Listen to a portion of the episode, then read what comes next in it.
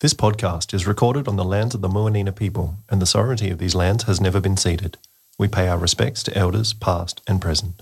Hello and welcome to Two Tassie Teachers Talking. My name's Adam James, and with me today is James McLeod. James, how are you? Oh, I'm really well, Adam. And how are you? I'm really well, although we have not been together in a podcast sense for some time, I would admit. It's been about ha- over half a year. I It think, has hasn't been over half a year. Where have we been? What have we been doing? Well, we've been busy. I We- suppose. oh, yeah, we have been busy, yeah. It's been a re- it's, it has been a busy time back at school without COVID restrictions and so on. We started this podcast during the COVID time. We did. Continued continued on afterwards, but. Um, yeah, it just uh, has taken a little while to sit back down. And of course, we're in a brand new studio We are. Beautiful studio. Hutchins School. Thank you, Hutchins. A nice, uh, nice venue, I think. I'd like to say that we've been inundated with a letter, but we haven't even received one. We haven't received no. one? No, not even. No, Oh, okay. so with that, I suppose we don't have many to reply to. Not too many, no. So, we, so we keep the workload nice and light. Uh, who are we here with today, James? Oh, look, today it's a stellar day for all of us. Uh, we've got Chris Ray in the studio with us. Uh, Chris Ray, long-time teacher at the Hutchins School, also held a number of senior positions, and uh, he's, uh, I think, truly more than a legend. He's an icon of the Hutchins School, and uh, I just want to say, welcome, Chris. Thank you, James. Uh, very kind words on your part, too, I might add. Now, Chris, what, what we might do is just start quickly. Could you just tell us, is it the school or is it you that had the 175 years here? It's, it's a, the school's got 175 years this year. How many of those years have you been at the school? Well, actually, uh, it's a very good question. And a couple of years ago, one of the boys I was teaching looked at me and screwed his face up in concern about my ragged old appearance facially and asked the question innocently, Mr. A, how long have you been at the school? I looked at him and I said, James, when did the school start? To which he quickly replied, 1846. And I said, Well, I started just a couple of years after that. and thoroughly enjoyed the shock look on his face following. Oh, that's excellent. I have to say, Chris, walking in with you, uh, we, we met you at the office, and you are, if not a national uh, celebrity, then definitely a local celebrity. As we walk through, I think just about everyone had uh, a kind word to share with you. Uh, it must have taken us 15 minutes to get down here. It's very kind, Adam. Um, I've always, throughout my entire senior life, tried to treat people with huge respect because your best life, your richest life, is when you work well with other people and you respect their contribution and respect them as people. So it's easy.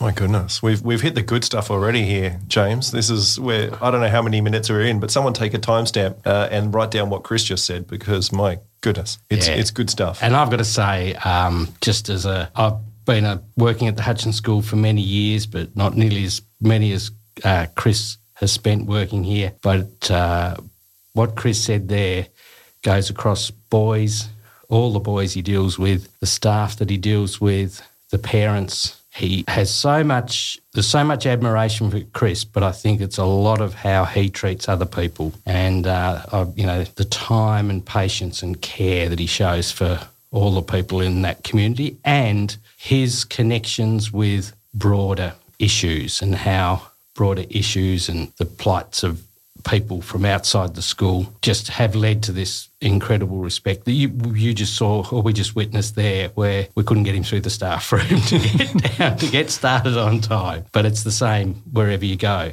And um, it's the same at old boys functions. It's the same you know interstate old boys functions. It's the same with Seam in the walking with Chris in the streets. And I just think uh, yeah it, what what a role model he's been for me but I also know for so many other people at the school. Absolutely.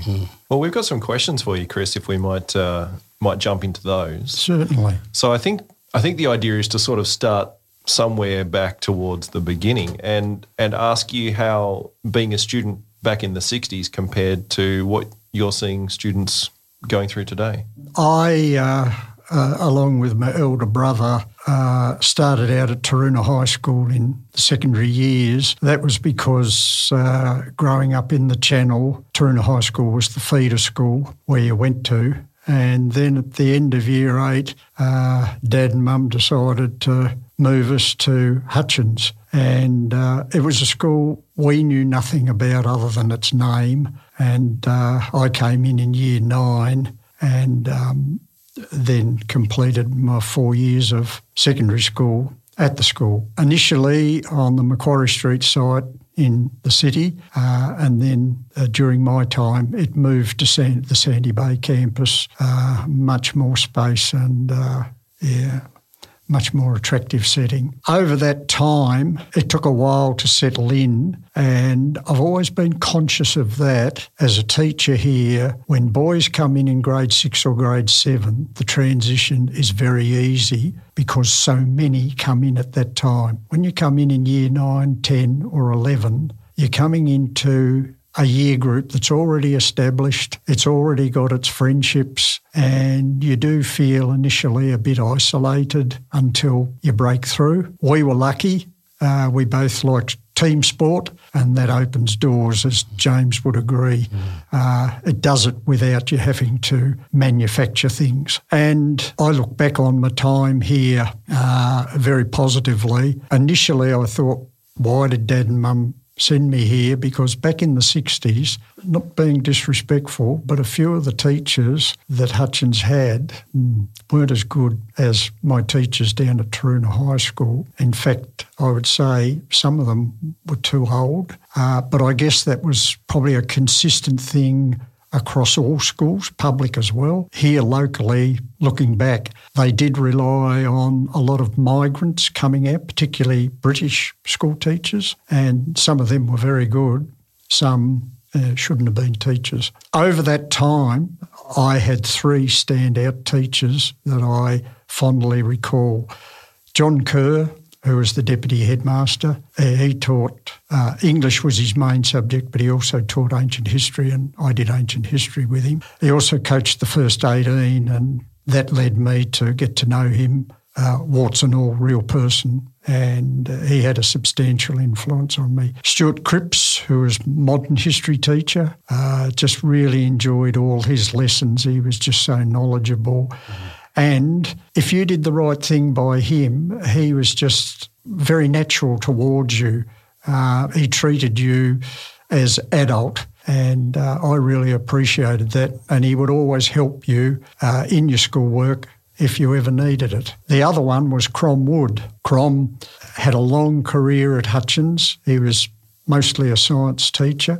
He also assisted with um, open footy. And uh, when I came back here as a teacher, he was just a tremendous mentor to me, just quietly in the background. And he gave a lot of assistance to the first and second 18 team and uh, very much appreciated. To me, they were all great role models, different, but in their way, great role models. Do you think that, Chris, was uh, the honesty of their interaction? You've sort of. Absolutely. Yeah. yeah you've got the word exactly. Uh, I, I would say that of them. You knew exactly where you stood. And if you did the right thing, they were consistent. And I copied that myself later on. And it comes from them. Yeah, wow. Yeah. Yeah, fantastic. So, so Hutchins itself has that changed a lot? Yeah, it has. Uh, when I was there, population was a bit over 600. Is it now a bit over 1,100, is it? Just a touch under, I think. Just think. a touch, Just touch yeah. under. Yeah, Yeah. well, high high 1050s Yeah. more.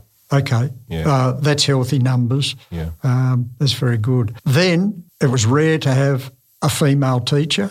Yeah, right. Thank goodness that's changed. And I think uh, the school culture has benefited enormously from that without anyone really realising it. I really have enjoyed working with both males and females as staff colleagues. I think it's also helped in diluting what I call the jock culture, Yes. which I never liked as a kid because it involved bullying and arrogance. And I think over time that's been significantly diluted. And uh, in my time, John Bednall's headship started it. I was running the boarding house, and he and David Bramall were tremendous support because a lot had to change there. And um, I think Bill Toppin did a lot for the school, given that when he finished, we had um, in performing arts dance troops, and uh, you couldn't have had dance troops in the 60s or 70s.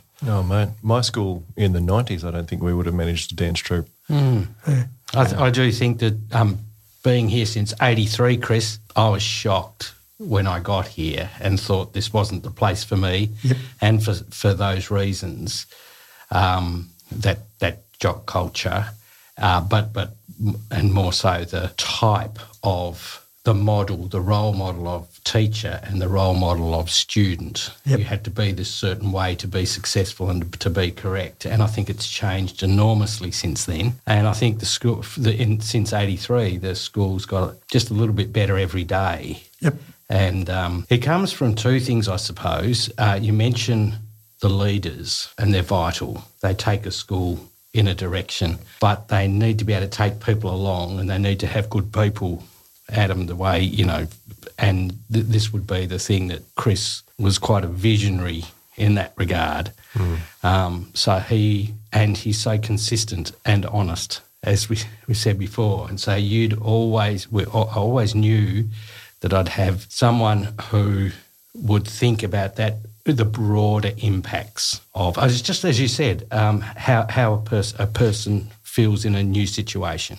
Yeah. Um, you know, he's the only person in the room who's new to that situation, be it a, a new boy into the school or a teacher and so on. And Chris always empathises with the person, always empathised with the person who perhaps had the least power in the room. And, uh, you know, that's I think that's been a, why the school perhaps has moved a long way in the community in the Hobart community yeah. uh, in that regard. Yeah. Long way to go. Yeah. But but society's got a long way to go. We're learning that from all the discussions we're having about things in the last year or so to do with uh, you know, uh, women in the workplace and, and so on. So, yeah, they're, yeah. they're excellent points, Chris. Yeah, yeah, Thank you. Just a few other things that have changed. Um, uh, the number of overseas students yeah. was yes. so much less. Oh, yeah. Uh, obviously, I mean, the economics of the 60s and the 70s was less than what it is now. I know COVID has really stopped um, it's, boys it's made coming it here. really hard, I think. It made it very hard. But ultimately, once we get through this, hopefully it'll just resume again mm. where the numbers were consistently becoming very healthy where overseas boys were concerned. The uniform changed, thank goodness. Back oh. in my day, it was a grey suit. Oh, boring. Wow. and when the blazer came to replace it, oh, we should have had a holiday. oh my goodness. I think uh, that, that's an interesting thing to say. I suspect some of the boys would feel that the, the uniform's a little bit of a throwback as it is now. Mm. And I see you, James. What uh, what colour suit have you got on? The, oh, sorry to bring that up. Is this somewhat grey? Somewhat grey. slightly a bit grey. Yeah. yeah, good. uh, the other thing uh, that was very significant, Adam, was the percentage of boarders to the entire student population uh-huh. was much, much greater. Yeah, right. If I can give you a, a rough idea, in my time as a student and just into the 70s, uh, there were in excess of 100 boarders. Oh, wow. The vast majority came from properties. Yep. Yeah. And um, it, it, was very much a traditional thing, and it's just what you did. In my time running the boarding house, we're talking now of mid 80s through to the late 90s. Um, the average was a consistent 75 to 80. Oh, wow. And we had about 10 boys who were overseas. Yep. And the majority were from farms, mm-hmm. with a few boys who came from uh, professional parents, Northwest Coast and occasional Launceston and Victoria if dad had gone to Hutchins. Yeah, right. Yes. And today, I think the numbers are right down to the low 40s. Yeah, my yeah. understanding somewhere around there. Mm. Yeah. yeah. And I had heard that um, whilst there aren't as many country boys, local country boys coming. Uh, some families have purchased property here in Hobart and uh, they prefer to have the money invested in a property. And I think mum comes down through the week and the boy becomes a day boy and then they head back to the farm at the weekend. Yeah. I don't know how widespread it is, but I understood why that was a reason one former border parent had, had explained to me. Yeah, right. Yeah. Yeah, yeah. interesting. Yeah, it is. So, Chris, what you finished high school. What what's the process and, and what's the drive to become a teacher? Yeah, that's a very good question. I left school, I had no idea what I wanted to do. I went to university, and for two years, I still didn't have any idea what I wanted to do. And I was playing football at Sandy Bay Football Club, which doesn't exist anymore. And uh, the coach had come from Victoria. He was a former vice captain at Hawthorn. His name was Rod Olsen. And he called pre season uh, all the players who were studying at university aside after training one night and he said, Look, Taroona High School is in our feeder zone. They need people to coach their underage sides. Uh, this was at a time when secondary schools actually had a secondary school AFL football competition. And uh, another player and I decided, oh, that might be a bit of fun. Doesn't sound so bad. And we ended up going down and coaching Taroona High School under 13s. And over the period of the season doing it, I grew to enjoy being able to train with and help young boys, and I enjoy the, enjoyed the way they related and their enthusiasm. And that's when I first thought, oh, might be a teaching uh, career here, Chris. And that's actually what became of it. Uh, although I did four years at university, and halfway through my fourth year, the supervisor who had come from Perth, Western Australia. He was a lecturer in politics. He said to me, Chris, what are you going to do next year? And I said, oh, I don't know.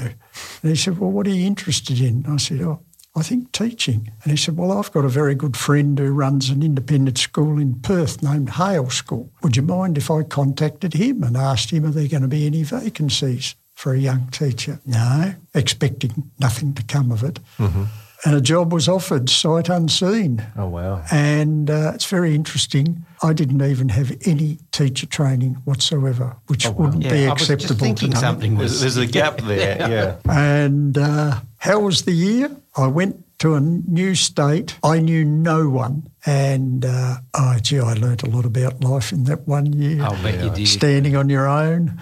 Yeah. And I learnt a lot within the school. Uh, a couple of the Cluey boys took advantage of my inexperience. Yep. And um, do I look back with regret? No. I'm glad I did it. Mm-hmm. Uh, I learnt so much, uh, but I didn't want to stay there. Why? I found the summers too hot.